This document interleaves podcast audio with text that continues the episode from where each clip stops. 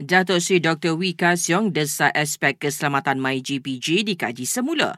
Tegas bekas Menteri Pengangkutan itu, ini kerana data jutaan rakyat Malaysia berisiko bocor kamu tahu nombor kad pengenalan semua akan keluar. Saya boleh tunjukkan macam mana kebocoran itu berlaku. Kalau itu berlaku, 33 juta data dapat dikesan oleh mana-mana individu. Kedua, saya rasa yang penting ialah 16 juta lesen memandu. Butiran tu ada. Saya rasa ini kurang cermat. Dulu saya jadi menteri, saya diberi taklimat, saya tak setuju. Kerana saya lihat memang bahaya.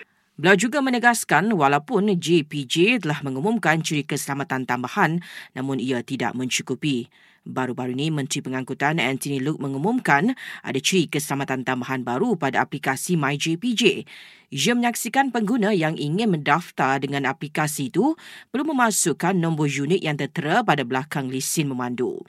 Ia susulan pengumuman kerajaan bahawa pemilik kenderaan persendirian tidak perlu lagi pamit cukai jalan fizikal sebaliknya hanya perlu menunjukkan dokumen itu melalui aplikasi MyJPJ. Perdana Menteri Datuk Seri Anwar Ibrahim melahirkan Solidariti Malaysia kepada Turki yang kini menghadapi ujian sukar ikuan gempa bumi besar. Beliau berkata demikian sempena lawatan khas ke negara itu semalam bagi meninjau sepasukan penyelamat dan lokasi tragedi yang telah meragut lebih 35,000 nyawa di negara itu. Dalam perkembangan berkaitan, bomba memaklumkan pihaknya bersedia melakukan pertukaran pasukan misi mencari dan menyelamat mangsa gempa bumi di Turki jika ada keperluan.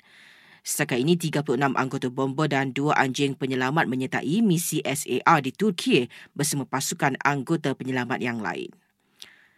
Pengurusi Perikatan Nasional Tan Sri Muhyiddin Yassin meminta agar kerajaan mempertimbangkan pengeluaran wang KWSP secara bersasar sekiranya itu kehendak rakyat dan Kementerian Kejuraya memaklumkan menu rahmah yang menawarkan makanan pada harga RM5 akan dilaksanakan di RNR Lebuh Raya Plus dalam masa terdekat.